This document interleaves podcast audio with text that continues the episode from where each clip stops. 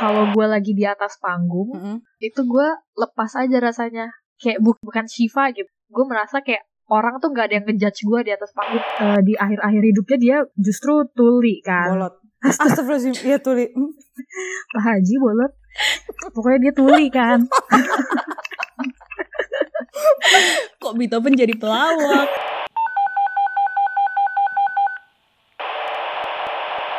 Hi, Hai, now you're on Spotlight.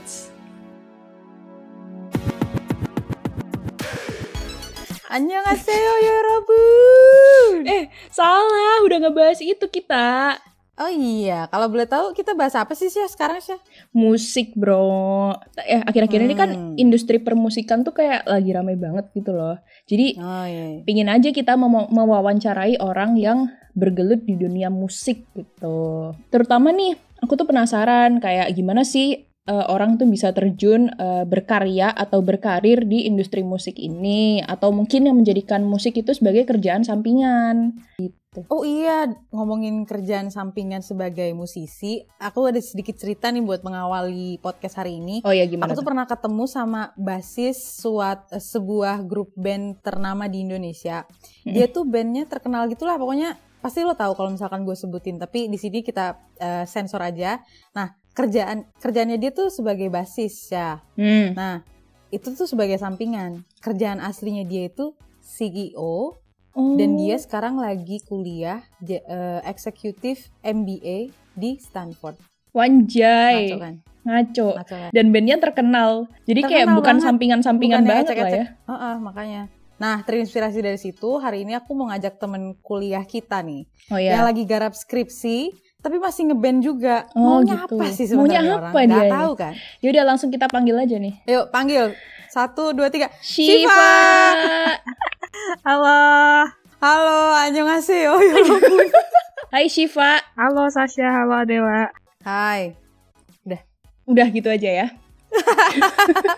Shiv, kamu tuh menurut kita berdua lumayan terkenal loh di ranah musisi-musisian karena beberapa kali eh, kita sering nontonin kamu manggung, terutama di panggung di jurusan-jurusan Iya. gitu. Eh, apa ya? Panggung di kampus kita lah panggung intinya. Di kampus, Mm-mm. misalkan ada eh, acara jurusan yang lagi butuh penyanyi, terus kamu ya nggak nyanyi sih, cuman manggung aja di situ. nah, kita penasaran aja sebenarnya asal mula kamu belajar musik sehingga sekarang itu menjadi musisi tuh gimana sih sih? Ceritain dong, boleh nggak? asal mula gimana ya gue tuh Hmm. Mm. sebenarnya nggak nggak ngeband dulu awalnya cuma Oh iya, main piano gimana tuh? doang main piano tuh dari kecil Dari umur berapa tuh, Shiv? dari kelas 1 SD. Oke. Kelas 1 SD tuh les piano klasik doang tuh biasa. Biasa kan ya Mhm. kalau orang tua orang tua zaman dulu tuh pasti anak apa-apa diles-lesin gitu kan. Nah, terus jadi masuklah les piano klasik itu. Eh ternyata betah. Terus gue kayak Hmm, betul. stuck aja gitu di perklasikan sampai SMA baru kelar les. Oh, SMA kelas berapa itu pas kelar, kelar les teh? SMA kelas 2. Selama belajar 10 tahun itu apakah lo cuman saklek belajar klasik aja sih? eh enggak juga sih, soalnya pasti ada les gitu lama pasti ada masa jenuhnya juga ya. Hmm. eh berhubung gue les itu di tempat yang sama dan guru gue tuh kayak jago gitu deh jadi gue sempat juga belajar jazz tapi kayak cuma Oke. sekedar tahu doang kulit kulitnya doang karena jazz ternyata susah banget bro jadi gue skip Oh, akhirnya mulai pop pop gitu deh soalnya nyokap suka minta diiringin nyanyi kalau acara-acara keluarga Oh, gitu oke. kan terus belajar Iya, iya, pop iya. deh atau Oke. tidak Oh, terdidak berarti gak les? enggak enggak pakai les Oh, berarti eh, setelah lo klasik terus lo belajar jazz, lo menyerah, Iya. terus langsung otodidak pop. Oh, oh, oh, lagi ya Allah. tapi gue belajar pop tuh bener-bener awalnya cuma karena nyokap tuh selalu minta diiringin kalau lagi ada acara keluarga jadi kayak mau nggak mau gitu loh Oh. Oh iya sih bener. Masa acara keluarga seru-seru lo nyanyi nanya- klasik kan nyanyinya Moonlight Nah, Sonata. iya. Gak bisa Ya dinyanyiin Allah. lagi. Minder yang ada Gak tuh bisa. orang-orang. Shiv tadi kan kamu tuh uh, awal mula belajar piano tuh sebenarnya kan disuruh sama mama ya. Terus juga belajar pop juga karena mama minta diiringin gitu-gitu. Tapi kan pasti selama ini uh, selama kamu bermusik itu ada kan pasti panutanmu dalam dunia musik gitu atau yang karya-karyanya kamu suka banget lah. iya Hmm. ada dong Apa dong? Ada dong. kalau Kasih tau Siapa kita tuh? dong. kalau sekarang tuh ya sejak eh, sejak gue denger album Lexicon, Mm-mm. Isyana. gue jadi ngeliat wah Isyana gokil banget sih nih orang. Dulu kan kayak Isyana tuh lagunya pop yang pop banget gitu kan ya, gue malah nggak pop suka tuh, banget. jijik Mm-mm. gitu loh Iya, kayak iya. Isyana Mm-mm. ah, lagunya gituan. Terus album baru yang bener-bener klasiknya dia dikeluarin banget itu baru tuh kelihatan skillnya Isyana. Mantap. Nah, Itu dia yang gue tunggu-tunggu juga. Soalnya dia kan penyanyi seriosa juga gak sih? Iya, Dan gue selalu pengen nonton seriosanya dia. lu kenapa nggak nontonin diri lu sendiri aja Del kan Pak. Mumpung mirip nih teman kita nih sama Isyana.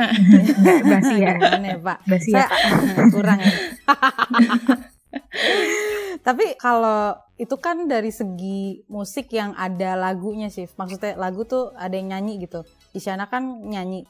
Kalau musik yang kayak piece klasik gitu ada nggak? Komposer atau piece gitu yang lo kagumi dan lo sukai sehingga jadi motivasi lo untuk belajar piano. Eh, sejujurnya kalau soal komposer-komposer klasik itu karena gue juga nggak memimpikan gue bakal jadi seorang pianis klasik gitu ya jadi gue nggak nggak ngeliat Mhm. mereka as role model cuma yang gue kagum itu eh, Beethoven sih jelas gue kagum soalnya kan dia eh, di akhir-akhir hidupnya dia justru tuli kan Bolot. Astagfirullahaladzim, iya tuli. Hmm, Pak Haji bolot pokoknya dia tuli kan Kok Beethoven jadi pelawak? terus terus terus. Terus pokoknya pas dia pas dia tuli justru dia bisa menghasilkan karya-karya yang sampai sekarang masih hidup gitu. Hmm, Tapi kalau piece-nya sendiri gue lebih suka ke Chopin sih.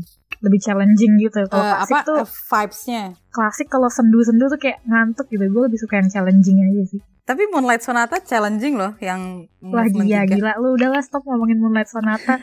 Request lu gak bakal gue terima Kenapa sih susah emang? banget gila. Request mulu udah tiga Tapi bulan. kan itu Beethoven. Eh ini Shift, kan selama berapa tahun kamu belajar musik dan lain sebagainya, kita yakin nih kamu pasti punya pencapaian-pencapaian di bidang musik. Dan di sini kita mau menyediakan tempat untuk kamu bragging pencapaianmu di dunia musik. Nggak usah malu-malu. Ya. Jadi pamerin aja Please. semua yang kamu Please do. dapatkan. Pamer dah tuh. Pamer. Gue Iya. gak ada yang bisa dipamerin. Eh. Berisik loh, woi. Enggak, nggak mungkin. So- Nggak mungkin. Udah cepetan.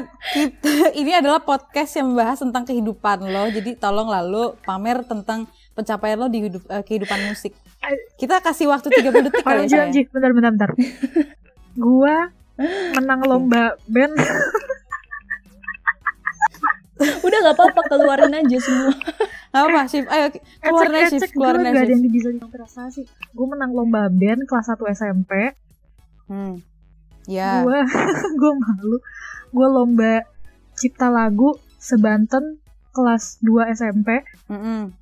Juara satu tuh. eh, juara satu eh juara, juara dua juara dua soalnya gue Mantul. nggak lanjut lagi ke tingkat atasnya Iya. malu Hmm. Hmm. Oke. Terus terus ih konser-konser doang paling mah itu juga nggak ada konser apa, Pak? konser-konser piano klasik gitu paling kalau band-band ya Sabi. itu nggak Hmm. prestasi lah ya kalau konser mah Hah? Nggak prestasi? Bisa prestasi anjir? nggak ada rewardnya kak soalnya kalau konser tuh terus apa ya gitu ya? mungkin gua bangga karena gua berhasil eh, selesai les piano klasik gua 8 grade kali ya kayak mati-matian Hmm, gitu bro Mantap. Itu pas kelas berapa tuh shift selesainya? Eh, itu kelas 2 SMA itu Nice. sebenarnya udah disuruh dari kelas 3 SMP cuma karena susah banget nyiapin eh, pelajarannya jadi baru terlaksana di kelas 2 SMA Grade 8 itu udah standar guru musik nggak sih? Eh, kalau di tempat les gue sendiri itu grade 5 udah bisa buat ngajar Hmm. Buset, berarti itu lebih tinggi lagi dari guru musik dong. Iya tapi gue nggak tahu juga sih kalau nggak jadi guru musik kalau nggak jadi performer apalagi yang harus dilakukan makanya gue ngeband Tapi kan lu Iya ngajar sih. juga shift. iya ngajar sih sempet Gak dilanjutin. Hmm, enggak, soalnya kayaknya gue males deh menghadapi anak-anak kecil, mereka lemot banget. Oke, terima kasih ya Shiva Oh, udah pamer. iya. Oke, tadi kan udah tuh eh, belajar piano klasik, terus akhirnya beralih ke pop. Nah, terus mulai ngebandnya kapan, Shiv? pertama kali banget ngeband itu sebenarnya kelas 6 SD buat perpisahan gitu Hmm. band sekolah Ah, Band sekolah gitu. karena kita lanjut ke SMP yang sama tuh semuanya terus ya udah nyambung lagi tuh ngeband di SMP. Hmm. Terus berhubung ke nyokap-nyokap kita itu kan juga orang musik juga ya. Mereka yang suka perform-perform Oke. gitu. Nah, jadi kita kayak Iya. Oh. dicariin panggung gitu sama orang tua. Di, ik- Hmm. Disuruh ikut-ikut festival, Oh, lomba-lomba. masih dalam formasi band ini. seru Oh, banget orang tua lo. Terus ya udah jadi jadinya pas di SMP itu juga sempet kayak dikasih mentor gitu buat band. Seru banget. Awalnya tuh awalnya tuh sama guru Hmm. Oh, sekolah wow. kita, guru guru musik sekolah. Mm-mm. Terus eh, berhubung kita Hmm. itu kalau latihan jadi ada drummer drummer gue dulu namanya Ananta. Mm-mm. Dia itu punya studio band kan di rumahnya. Jadi kita kalau latihan selalu ke rumahnya. Wah. Kita Hmm. itu kalau latihan pasti ditontonin sama mentor kita sama kakaknya Ananta. Kakaknya Ananta eh, band juga, orang band juga. kakaknya Ananta itu band juga terus sekarang jadi drummernya reality club tahu nggak sih lo? Oh, wow. Kaget. terus ya udah deh gitu Eh, Sif, Eh. tapi lu tuh sekolahnya di mana sih kok bagus eh, guru musiknya? Soalnya di sekolah gue guru musiknya itu ya udah ngajar pianika sama recorder tuh nggak sih lo? Abis itu udah ya nikah sama sur- suling. formalitas Iya, aja formalitas habis itu dipakai cuman buat eh, mengeningkan cipta. Udah selesai. Buset. mungkin karena gue sekolah di Al Azhar BSD Eh, di mana kita basisnya adalah sekolah Islam eh, yang astagfirullah. sehari-hari itu merawis isinya mantap. Oh iya, jadi ada Jadi si- komposer Marawis. si guru enggak si guru sekolah kita ini pengen menyalurkan sisi metalnya tuh sama kita Oh, soalnya dia gitu. kebanyakan didoktrin marawis sama Oh, Al Azhar gitu. BSD Astagfirullah, masya Allah, Astagfirullahaladzim, ahlan alhamdulillah. bih. Eh tapi kan sekolah lo nih eh, guru musiknya bagus nih, maksudnya pelajaran musiknya bagus lah, sampai lo dimentorin kayak gitu. Lo belajar alat musik lain gak sih sih selain piano? eh gitar paling basic lah ya kalau Pernah gitar. nyoba kayak drum atau biola, harpa, eh, apalagi tuh triangle gitu-gitu nggak? Waduh, triangle. Selo. Toeng, dan Gue bingung kelar. apa yang dipelajari dari triangle. Kayak anak drum band. Kalau yang gue pernah pegang piano, gitar, drum sekedarnya doang. Mm-mm. Apa Oh, sih alat musik itu badung. apa lagi sih? pegang doang. Eh, bass, bass. Eh, Enggak, Bass. Mas, enggak ngerti gue. Kahut, kahut. Aku tuh setahu gue yang buat kuis itu ya bapak ya. Eh apa sih yang buat drum itu? yang digebuk-gebuk itu? gitu? Kajon, Kahun, kahun. Oh, kahun. Oh, Mohon maaf. sorry. kajon, kajon, kahun. Kahun tuh ada Kahun. ituannya gak sih? Eh, apa metode bermainnya? Ada sih Kayak drum gitu teknik-tekniknya ya setahu gue tapi nggak ngerti juga yang khususnya kayak gimana. Gitu aja, Hmm, nggak seru Oh. ya? gitu aja kok hidup gue. Seru aja. Eh tapi bandmu band bandmu kan gak berhenti di situ dong. Iya, sekarang ngeband karena karena apa ya? Ya karena pengen disalurkan aja soalnya di Surabaya kan gue nggak ngapa-ngapain jadi ya ngeband deh biar ada kegiatan terus masuklah ke Akatara di jurusan. Terus ketuanya ganti Enrico jadi keluar Akatara. Oh iya. Kenapa kita bawa-bawa teman Eh, BTW, kita BTW, yang gue orang-orang boleh nggak berterima tahu? kasih nggak sih sama Kan? seseorang? Boleh. Jadi tuh Siapa tuh? gue dari dulu ngeband sampai SMA itu gue main tuh bener-bener yang pop banget ala kadarnya doang tapi sejak Hmm. gue masuk ke Akatara dan gue Hmm. kenal tuh yang sama yang namanya Bapak Stanley Mariono Wow, Wow. kenapa tuh Stanley? Kenapa? kenapa? itu Bapak itu berjasa loh buat gue buat bermusik gue soalnya dia ngajarin gue eh, segala macam keyboard keyboard yang chordnya miring dia ngajarin gue Wow. cara main keyboard jadi gue nggak bisa Asik. main keyboard sebenarnya kalau nggak ada Stanley anjay Eh tapi gue juga mau Anjay. berterima kasih loh sama Pak Stanley Mariono ini. ya gimana Kenapa jadi Soalnya dia ajon? tuh bantuin gue buat ngolah data TA gue. Aduh. Sumpah tanpa dia, gue nggak tahu kalau ada metode yang bisa miring-miring gitu buat nyelesain data. Jadi ya intinya Stanley tuh sangat berjasa lah dalam hidup gue. Karena Stanley sudah disebut berarti dia harus mendengarkan Sasha, Kan episode mau ini. terima kasih juga Seth? Waduh, aku belum diajarin Nggak ada topik apa-apa ya. sih sama Stanley. Gak ada bahan. Mungkin terima kasih karena dia sudah menjadi rekan kerja di Hublu gitu boleh gak sih? Oh boleh lah, nggak apa-apa yang penting ada bahan. Gak usah, gak usah. Dukat aja lah. Eh, Shift, Shift. Kamu kan baru cerita ngeband tuh dari band SD-mu itu ya. Terus itu band berlanjut nggak sampai SMA gitu? Atau kamu ngeband di lain lagi tuh? Ngeband di lain lagi tuh apa ya? Nah, kamu Bandnya- kamu kan cerita kalau kamu tuh sister bandnya Sheila on Seven gak sih? serius gue pernah cerita Woi, Duh. jangan-jangan lo nggak tahu kalau itu cerita Sumpah. lo. Tolong. Gue gak inget pernah cerita-cerita. Iya, waktu SMA pernah. Eh, nama bandnya tuh Tribute to Sheila on Seven. Jadi kita karena isi bandnya itu semuanya fansnya eh, Sheila on Seven, jadi kita maininnya lagu-lagu Sheila on Seven doang. Tapi pernah manggung bareng. Oh, Sama Sheila on Seven? Mm-mm. Enggak sih, Oh enggak. enggak sih. Del enggak seru ya? oh istilah sister band itu adalah eh, band yang menyanyikan lagu-lagu dari band tertentu. Eh, setahu gue sih ya, eh, banyak band-band yang kayak tribute itu, yang kayak sisternya gitu. Tapi mereka kalau ada event kayak Oh. misalnya ada ulang tahunnya Sheila on Seven, itu pasti ngumpul di acara itu. Di situ bisa jamming bareng, Oh, main-main sih gitu. sama si Sheila on Seven-nya. Oh Sheila on Seven berarti pernah main sama Duta? Kalau gue gue sendiri enggak, tapi anak-anak yang lain iya pernah. Sering sih sebenarnya Kenapa kalau lo yang nggak- lain. Ya kenapa? Soalnya gitu. mereka itu orang-orang udah pada kerja gitu, sedangkan gue anak SMA, jadi mereka circle-nya lebih Oh, deket gue gitu. ngapain gitu. Tuh. Padahal itu kesempatan bagus buat nyari Oh. om. Ih, dulu gue belum seganjen sekarang. Aduh, balik lagi nih orang. Bareng lagi. Aduh ketahuan lagi. Oh, Astagfirullah, enggak lah. Aku kira definisi sister band itu adalah band yang mengiringi Sheila on Seven main. Eh, tapi mereka udah band juga ya ngapain Nah, diiringi? iya. Tapi gitu sih, kalau uh, si Oh. tribute ini hubungannya sama Shalom Seven, eh, kalau ada acara, terus kalau misalnya kita mau main lagu barunya Shalom Seven itu perlu approval dulu dari Shalom Seven-nya. Jadi nggak bisa asal main juga. Tuh, Oh, gitu. harus kayak gitu ya. Oh gitu. Ah, I see. Terus sekarang masuk ke band yang sekarang nih, Poached Ya, Potato. kentang sofa sofa kentang.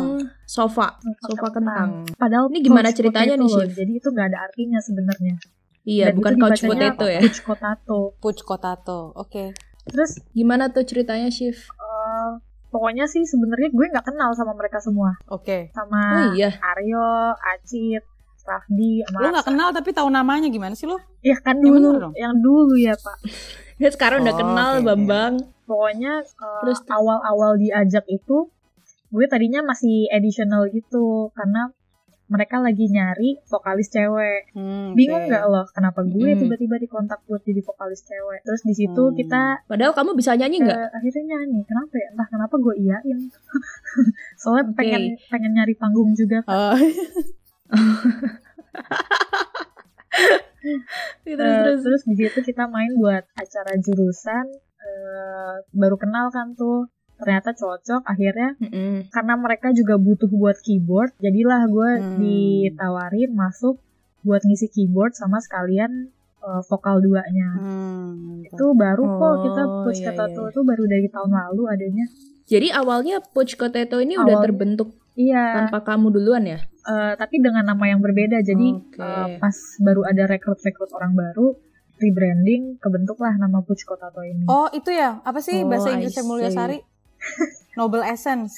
Noble Essence iya fun fact Demi nama apa? bandnya dulu adalah Noble Ya. Essence karena mereka semua kalau main itu di Mulyosari dimana Noble Essence Hmm. Keren. adalah bahasa Inggrisnya Mulyosari Oh iya, shift shift shift. Ini sebenarnya personal gue penasaran sih.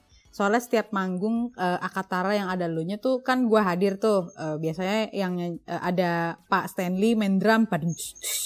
terus ada Stanley Mariono. ada Hilmi main bass, ada siapa sih? Ada siapa lagi sih? Ngeri. Bimo. Vera Bimo nyanyi. main gitar ya. Vera nyanyi. Gitu. Terus pokoknya ada lo main piano, main organ, organ, keyboard. Iya. Tapi kalau boleh jujur sih nggak kedengeran. Jadi sebenarnya sebenarnya kayak eh, Sebenarnya- apa kalau kalau lu manggung nggak kedengeran itu gimana sih sih? Gunamu apa ya? kalau gue rasa Hmm. karena soundman-nya tuh nggak pernah bener setiap gue main Oh gitu. Jadi kayak kalaupun lo nggak kedengeran fungsinya apa yang di situ sih? soalnya di monitor gue tuh kedengeran Del. Jadi kan kalau kita manggung nih, sound Hmm. sound outputnya kan ada dua. Ada yang ke arah audience, sama ada yang buat monitor kita di panggung, Hmm. Oh. Hmm. yang buat nyampe ke kuping kita. Oke. Saat kita cek sound itu, soundman yang biasanya di tengah-tengah lapangan itu, dia Hmm. tugasnya adalah ngeset volume dan eh, segala macam lah mixing buat sound kita. Mixing iya betul. Jadi kalau ada yang nggak kedengeran, itu nanti dinaikin sama dia. Harusnya tuh begitu. Oh, gitu. Eh, tapi Oh, tapi ini orang kerjanya nggak bener. Jadi nggak kedengeran Tapi kalau jatuhnya. gue main tuh di Berarti monitor gue tuh gue kesalahannya bisa ada di- denger suara gue. Oh. Jadi Hmm. menurut gue saat gue Mhm. di panggung gue fine fine aja. Tapi ternyata suaranya Oke. nggak nyampe ya ke audiensnya. Terus gue selama ini main buat apa Bambang? makanya tapi sebenarnya itu nyampe sih, cuman kayak kecil banget gitu loh. Kecuali kayak kalau lo solo tuh kedengeran. Oke. Ya tadi sih pertanyaan gue juga gitu. Nah. Terus selama ini lo main buat apa Bambang?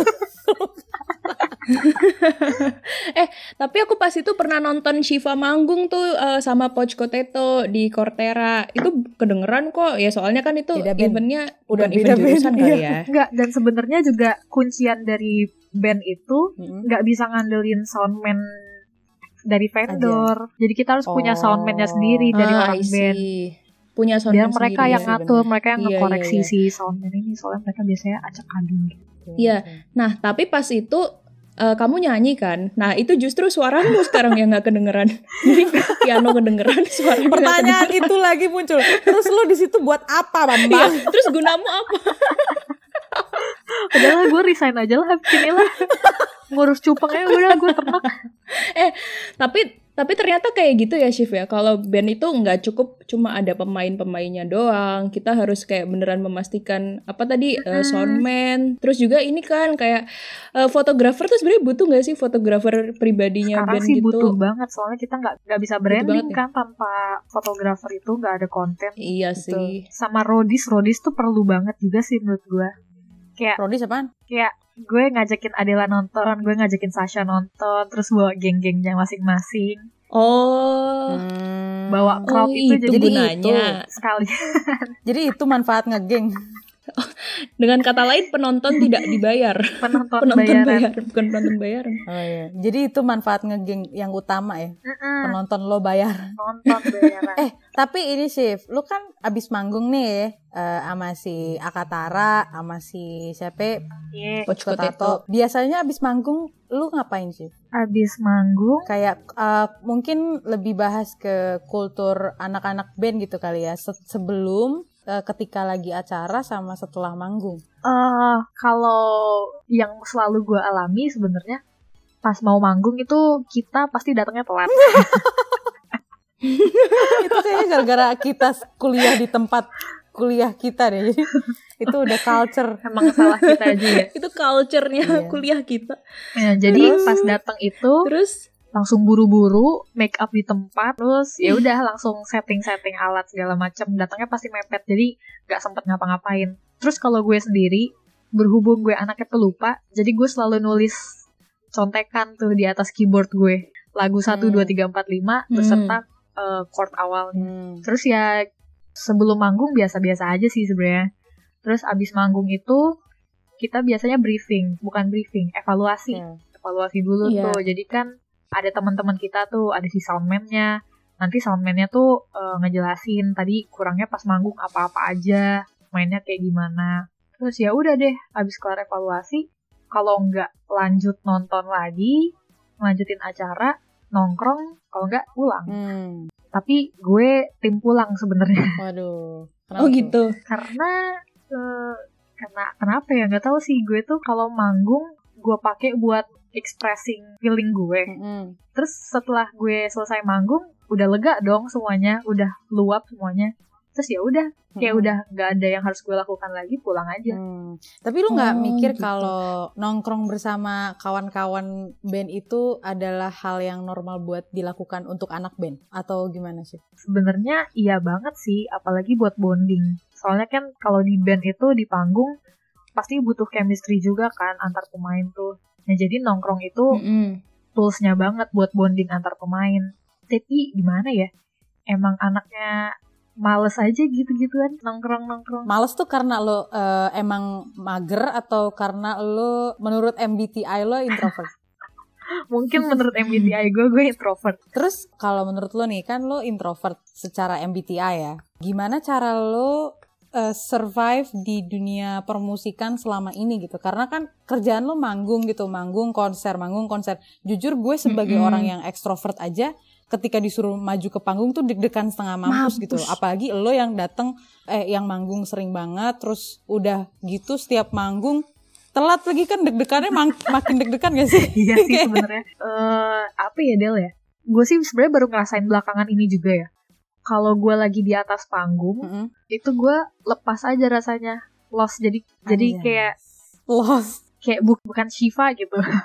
Lo ngerti gak sih? Waduh. Terus ya jadi saat di panggung itu ya gue have fun gue Hmm. main eh, terus ngeliat-ngeliat prop juga itu rasanya gue lupa dengan introvertnya gue Oke. tapi pas udah turun panggung yang namanya malu tuh turun dari panggung ya ada juga males diliatin orang-orang turun dari panggung terus apalagi kalau kita masih pakai baju pas di stage ya itu orang-orang pasti kayak ih itu yang tadi main tuh itu yang tadi di atas panggung itu pasti otak gue udah kayak ih dia ngomongin gue pasti karena tadi gue ada salahnya itu otak gue tuh pasti kayak gitu tuh Tapi lu nggak pernah ngerasa kalau lu tuh apa namanya diidolakan gitu sih?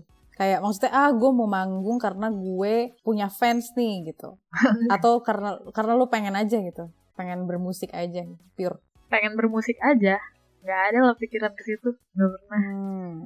Tapi nggak sama sekali deg-degan gitu kayak ketika lo eh, apa demam panggung kali ya namanya.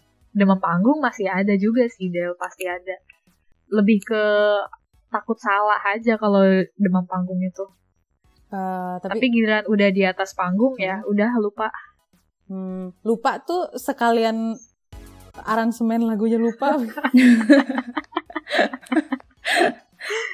eh enggak sih gue malah kalau sepi lupa ngaco kalau lo. rame gue makin enjoy Wah ngaco lo gila. lo. Soalnya energi dari gue penonton. Iya. juga. kan pernah waktu itu main sama ITS Jazz Mm-mm, di eh, apa Surabaya Town Square mm-mm. dan itu tempatnya full house Full House tuh ra- rame banget gitu. full house Ram- rame ya, banget. kalian pernah kan ke Surabaya Town Square ya itu bener-bener satu floor tuh Iya. penuh isinya orang-orang doang Mm-mm. dan itu adalah momen manggung ter ter apa ya terenjoy gue deh Mantap. gara-gara crowdnya banyak Wow. Oh. jadi gue merasa gue merasa kayak orang tuh nggak ada yang ngejudge gue di atas panggung karena orangnya kecil-kecil banget Ngaco. jadi gue nggak bisa lihat Keren lo. eh itu yang ada band apa gitu nggak sih Shiv? Eh, iya dia rame karena karena ada payung teduh bukan karena gue ya maaf tapi tetap aja rame banget Tapi maksudnya beda banget gitu loh Shiv sama yang biasanya aku pikirkan. Biasanya kan kalau anak band tuh kayak stigmanya, wih anak band eh, pingin gaul nih, pingin keren gitu. Tapi kamu justru di sini buat expressing your love in music, your passion in music aja gitu ya. iya terus apalagi kayak Tapi kamu eh, yang gue pikir Gimana? membahayakan tuh kalau gue kayak gini terus anak band itu kan sebenarnya mereka sangat butuh eh, channel gitu ya sangat Iya, butuh kenalan yang luas biar mereka bisa dipanggil buat ini itu ikut event ini itu dan itu tuh bisa didapet cuma kalau lo sering Hmm. nongkrong oh sering gitu. nongkrong after panggung Iya tuh sih. biasanya ketemu kan sama musisi-musisi Hmm, lain Iya iya iya. ketemu lah sama manajer band A band B itu tuh yang oh di situ menurut justru gue- opportunity-nya. menurut gue jadi obstacle gue buat maju di bermusik tuh karena gue susah untuk berkomunikasi yang kayak gitu-gitu. Hmm. Kenapa lo nggak menjadi solois aja gitu kayak? Pernah nggak muncul di kepala lo ah gue mau pe- pengen jadi solois aja. Jadi gue nggak perlu nongkrong, gue cuman perlu nyanyi, bermusik sendiri habis itu udah los. Gue kalau mikir gue jadi solois di atas panggung sendiri itu gue jiper banget sih. Jadi gue ya? gue Justru makin lebih jiper. kepikiran kayak mungkin gue di belakang layar aja kali ya jadi ranger doang atau jadi komposernya aja.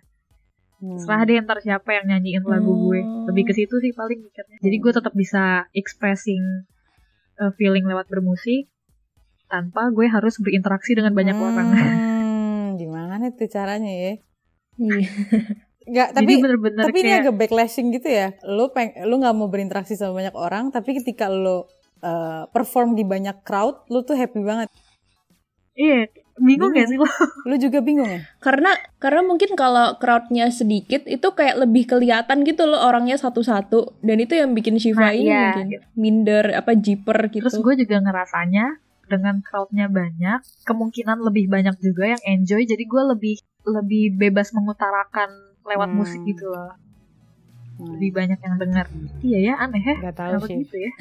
gue yang denger bingung eh, tapi kamu kepikiran nggak Shiv menjadikan musik ini sebagai main job kepikiran sebenarnya gue udah sempet tuh kayak ngizin ke nyokap karena kan ini sekarang udah di tahun terakhir kuliah ya insya Allah terus Iya, eh, lagi iya. corona corona gini mau nyari kerja kok kayaknya aduh nggak banget deh kerja zaman zaman sekarang gini kerja di perusahaan terus Iya, susah sempat ngizin ya. Hmm. ke mama Mm-mm. kayaknya sih mau jadi musisi aja deh eh ditepis sama nyokap gue Hmm. katanya tetaplah musik musik itu cuma dijadiin sampingan Oh, nggak boleh. ya. Oh. Tapi sebenarnya eh, orang tuamu tuh mendukung banget kan kamu di musik. Tapi nggak Cuma nggak jadi sebagai main. main, job aja. ya? Heeh. soalnya Iya, main ya oh, income. mungkin orang tua mikirnya Oh, gitu. pengen yang pasti-pasti aja lah ya beda lah pemikirannya sama kita iya sih. kita mungkin Iya, lebih iya, bener. mau take risk mereka mau itu yang kayaknya aman-aman tipikal aja. Asian Asian, gitu. Asian parents gak sih? Mm-mm. Iya, masuk Asian parents. PNS aja terjamin sampai- Tapi PNS lagi stop rekrutmen 5 tahun. Aduh, masih PNS Jadi gak juga. kerja tuh 5 tahun PNS doang. Aduh. kasihan Eh, ini kita main game langsung Boleh. aja gimana, Del? Shift. Jadi ini ada ada apa namanya? Ada game kaget. game kaget Ada kita Game mau nanya, dadakan. kita mau nanya dulu nih Shift sebenarnya. Ini Sebelumnya. kita ngerjain Lo Shiva kan udah doang. sebenarnya. bermusik dari kelas 1 SD sampai kelas 2 SMA dan masih s- lanjut sampai saat ini kan. Gue pengen ngerjain lo mengembalikan ingatan lo terhadap eh, ujian-ujian ABRSM eh, anjir jangan nebak kayak guru gua dong lo. gitu. nebak tempo. Coba sih. Gue ingin memberikan lo piece piano. Coba lo tebak eh, 2 per 4, 4 per 4. Itu apa sih namanya? Tempo kan? Bukan ya? tempo Tempo ya? Nah, penasaran nih gimana sih cara lo menyelesaikan permasalahan tersebut? gimana nih caranya nih Nih, jadi gue kasih lo lagu. Terus nanti lo hitung aja. Oke? wah gokil juga Sabi ya, sabi ya. Apa lagunya? Apa deh, Del? Fantasi impromptu. aduh fantasi impromptu itu anjir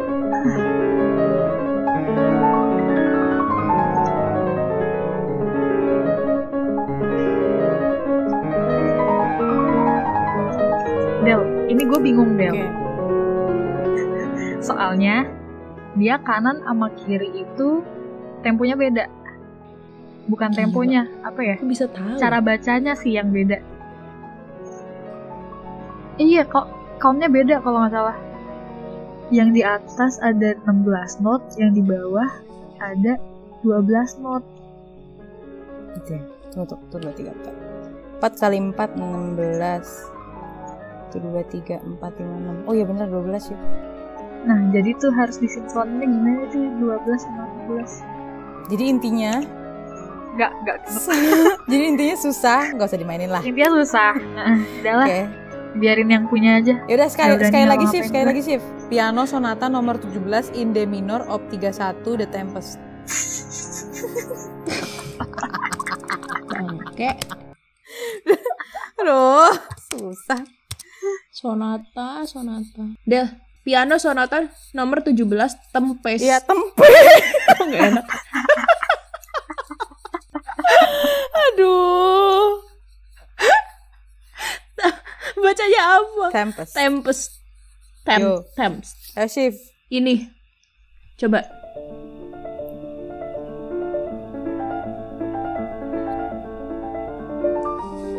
Gue tebak kayaknya Allegretto.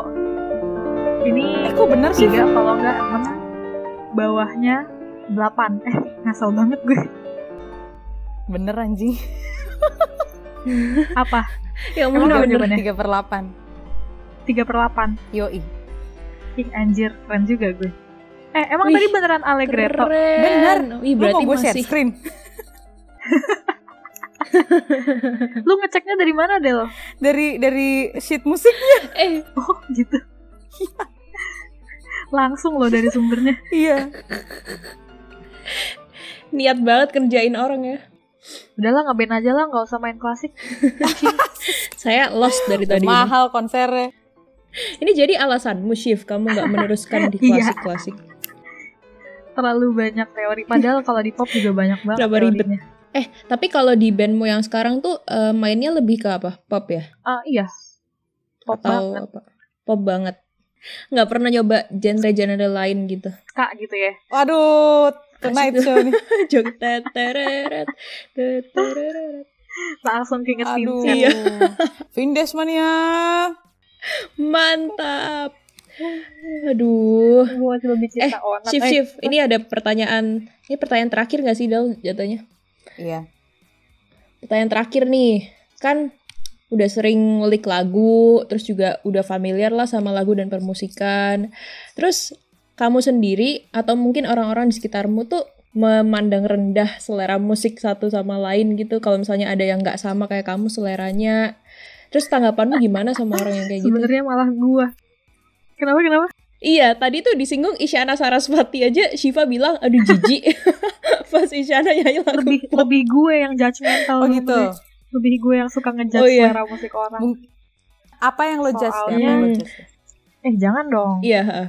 Nah, gue nge- nge- ngejudge orang di sini. Gue nanya apa sih dalam urusan? enggak Gua- maksudnya gua nanya, eh, apa, yang, lo judge gitu? dari- apa yang dari bikin musik? kamu ngejudge? Iya, dari Eh, selera musiknya gue nggak orang. Hmm. ngerti sih sebenarnya soalnya kan di musik itu banyak banget aspek yang dilihat ya ada orang yang lihat Iya. musik cuma dari liriknya doang ada orang yang lihat musik dari karakter vokalnya dari melodinya dari apa modulasinya Hmm. nah kalau dari gue sendiri itu gue ngeliat musik itu selalu dari eh, melodi pattern modulasi lebih dari arah itunya jadi gue suka underestimate orang-orang yang ngelihat dari liriknya ngelihat dari mainstreamnya Hmm. Mainstream tuh kayak gimana? enggak sih enggak masalah sih sebenarnya kalau suka mainstream yang kayak top 40 billboards gitu Hmm. enggak masalah tapi kalau jenis lagunya yang cuma punya empat chord dan itu diputer-puter itu doang yang Tahu, kayak tahu, gitu Oh, lebih ke situnya yang kayak sih. horn tuh Hon. horn tuh dia cuma punya tiga chord Waduh, aku Tiga ngefans orang. banget lagi sama Hon. tapi dia tetap dengerin sih Lah, tetap dengerin tapi gimana? sebagai sebagai acuan doang kayak yang gue dengerin dari Hon itu Oh. alat musiknya tapi bukan chordnya bukan vokalnya apalagi vokalnya ya Iya, iya, iya. Vokalnya mah dia Gue lebih lempeng ke- doang sih dia kan sebenarnya. apa tuh namanya sound-sound yang dipakainya kan unik-unik tuh si Hon Hmm. nah gue Elektronik. ngeliatnya dari situnya Apa sih? tapi setiap band pasti ada Hmm. Iya, kelebihannya iya. masing-masing sih jadi nggak bisa semuanya dijudge jelek juga Apa band paling favorit lo yang semua semua faktornya tuh ada tuh di situ. Jadi lu nggak bisa eh, kalau kalau orang suka band itu tandanya dia tuh udah orang keren deh, udah setara setara levelnya sama lo. Iya, heeh. Hmm. yang menurut kamu keren gitu. gue pengen bilang yang perfect itu Iya. Coldplay Hmm. tapi itu juga sebenarnya nggak semua lagu dia Betul. perfect. Tapi performance live-nya sih. Nah iya dia tuh di tiap album itu pasti ada kekuatannya Betul. masing-masing. Tapi kalau band yang gue suka banget itu ada namanya Zoology. Hmm, gua nggak tahu. Zoology Dalam negeri Nggak gitu atau ngerti luar lagi. Eh, luar negeri dia dari UK ya kalau nggak salah. negeri? Hmm. Itu itu gue suka Hmm. Zoology itu soalnya dia clever bitch gitulah. Mereka bikin lagunya Oh, nggak ngasal. Hmm. Oh iya iya iya. Lebih ke ini ya karena kamu juga backgroundnya eh, belajar musik banget nih. Jadinya kamu kalau Nah, mendengarkan iya. lagu yang Betul betul. apa ya Itu cuma sama dibuat itu yang kali ya. ngasal gitu. Apalagi anak Iya. klasik yang selalu Berarti- dijejelin teori. Wah, Iya iya. Iya pasti pasti kedengeran tuh kan kalau misalnya ada apa di sebuah lagu ada hal yang nggak sesuai sama teori terus kamu pasti langsung kayak ih kok gini Udah Iya, skip gitu ya. deh langsung. Makanya gue tuh susah banget kalau mau nambah lagu baru di playlist gue. Hmm.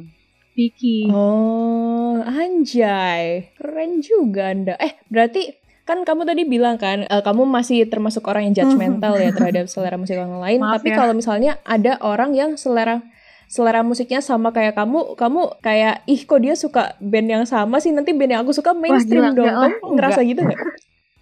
Enggak. Oh enggak ya, Oh, justru gitu kamu appreciate ya Gak ada orang-orang. gunanya gila kalau kayak gitu itu malah eh, kalau gue sih ngeliatnya justru kita ngedukung idola yang sama. Hmm. Bagus lah kalau kalau mereka fansnya Oh, gitu makin ya. banyak, mereka makin maju, makin tajir, nanti bakal bikin musik yang jauh lebih hebat lagi daripada sebelumnya. Oh gitu. Kamu nggak bakal takut lagu mereka bakal mainstream? Boleh gak sih gue promosiin satu band di Boleh sini? apa? Apa boleh boleh? Kalian harus dengerin Runway Lights. Nama bandnya itu Matter Halo. Meter Oh, halo. aku sering denger sih Meter Nah, Halo. iya, iya. Itu itu bagus tuh Runway Lights. Oke, gue akan mendengarkan. Thanks, Siva. BTW, Sif, gue gue pengen menyampaikan pendapat gue soal musik ya. Kalau lo kan suka sama band yang modulasinya inilah itulah. Kalau gue tuh biasanya suka sama how they portray a certain situation gitu. Eh, ini salah satu kriteria aja sih. Jadi misalkan gue dengerin satu lagu dan itu mengingatkan gue kepada suatu momen yang deep, biasanya gue suka itu. Hmm, gue ambil contoh Nova Amor. Yes. Kayak yang Birthplace itu tuh video klipnya dia tuh lagi ada di Hmm. dalam di dalam plastik gitu loh. Karena eh, banyak banget environmental problems yang ada di laut. Terus kayak dari situ tuh gue bisa berkaca kalau misalkan oh birthplace gue tuh lagi dalam masalah. Terus dia kayak nyampein emosinya tuh dapat banget gitu Bener, loh. eh, ya, ya, bener-bener. Itu keren sih. Dan itu syutingnya di Sulawesi. Nah iya musik-musik kayak gitu juga tuh yang emang selain dia melodinya bagus tapi dia beneran bisa nyampein message-nya juga ke listenernya. Iya. Itu yang susah. Tapi gue tuh kebalikan lo sih. Kalau misalkan gue dengerin lagu, semakin tidak ada yang mendengar, semakin personal itu ke gue. Jadi gue semakin suka Oh. gitu. Jadi kalau kalau ada orang yang tahu, ya tahu mainstream nih besok, bete deh. Jadi kayak Hmm. tak, gue ketakutan kalau lagu itu akan ada di eh, radio dan itu menjadi mainstream sehingga gue bosen gitu. Lu lu takut ini juga gak sih jadi kayak udah bukan hak milik lu lagi lagu itu. Iya. Ya, aku juga hak kayak milik- gitu. Hak milik gue tuh udah hilang gitu atas lagu itu. Padahal itu gue duluan yang, yang dapat. Kenapa lu dapat mendengar itu setiap hari? Ah gitu. Kalau lo gimana sih? Iya iya iya. Kalau aku takutnya bakal overplayed gitu Iya kan? loh di mana-mana disetel. Terus ntar Aduh. kan? yang paling benci kalau Di sekarang tuh TikTok jadi males lagu TikTok. Lagu TikTok tuh udah kayak udah nggak ada identitasnya lagi lagu itu. Iya, jadi kalau orang denger taunya ih ini Iya. lagu yang di TikTok ya gitu. Padahal itu lagu dari band dari sebuah band yang bagus gitu misalnya. Tuh, Bete. Padahal dulu Nah, aku bete lagunya kayak gitu. Feeling Good Like I Should itu enak loh. Udah di Maksudnya kayak TikTok. ya setelah di- Iya. dijadiin video TikTok. Gara-gara Nah, image-nya terbiasa. Overplayed berubah gitu jadinya kan. Udah gak Iya. sesuai dengan image pas lu pertama kali denger. iya, image-nya berubah. Iya, bener. Betul. Tapi di satu sisi kasihan juga coy kalau misalnya dia eh, musiknya nggak ada yang denger. Maksudnya kita malah mendukung musisi itu untuk eh, musiknya dikit yang denger. tapi Kan nggak kadang-kadang kasihan ada mereka. juga sih ya, musisi yang eh, mereka tuh idealis, Idealis, banget bener. mereka maunya eh, listener mereka segmennya yang itu itu doang Oh gitu. Nah Iya. berarti Nah, cara mungkin yang mereka kayak promo ini si gimana? 420 420 itu kan juga udah band lama kan mereka Mhm. Nah, itu enak-enak juga tuh lagunya. Iya. terus heeh. giliran dia tuh mulai eh, terkenalnya karena apa sih karena filosofi Iya. kopi ya Hmm, nggak tahu gue, tapi gue kayak lewat gitu tiba-tiba di YouTube gue. Terus enak. Iya. Iya iya. kayaknya tuh gara-gara Sembilu- filosofi sembilu itu kopi kan. deh seingat gue filosofi kopi itu kan Iya. eh, yang Seingatku nonton juga. siapa anak-anak Indie. ini kan anak-anak senja-senja gitu Anak-anak ala-ala gitu senja kan. betul. senja ala-ala gitu Iya. Nah, terus sekarang Senja kopi. senja ala-ala itu makin meluas pasarnya, makin gak niche, makin gak niche lagi gitu loh. Betul. Semua orang berperang untuk Iya. menjadi indie. Nah, iya jadi sekarang Iya, iya, iya. itu udah gak cool lagi. Betul. indie jadi mainstream. Padahal dulu bagus tuh 420. Iya. Mm-mm. Jadiin Tipikal- ceng-cengan malahan Tipikal anak sekarang anak indie tuh indie. pakai tote bag. baju, Minum baju kopi, gombrong senja-senja dimasukin gitu. pakai sabuk celana jeans. Mengingatkan gua akan seseorang Gua. alias lu.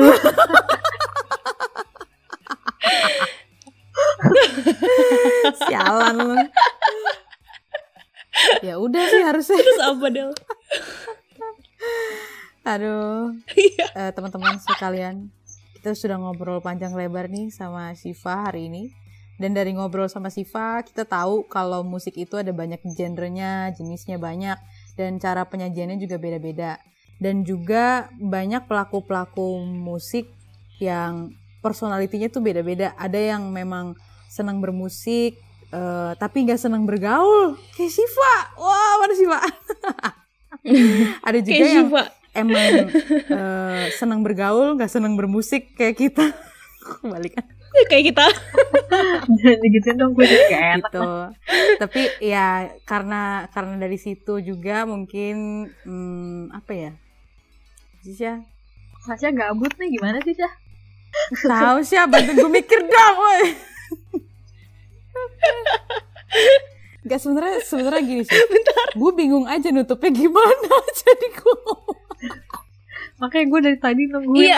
Enggak. Soalnya Masih soalnya ngomong gini aja coy. nih orang. udah selesai-selesai ya Allah. Gue udah So- soalnya gini Shiv, kita tuh mempersiapkan closing kalau kondisinya Shiva itu nggak Oh, iya. setuju ada orang yang menjelek-jelekan Oh, iya. musik yang lain, ngerti gak sih?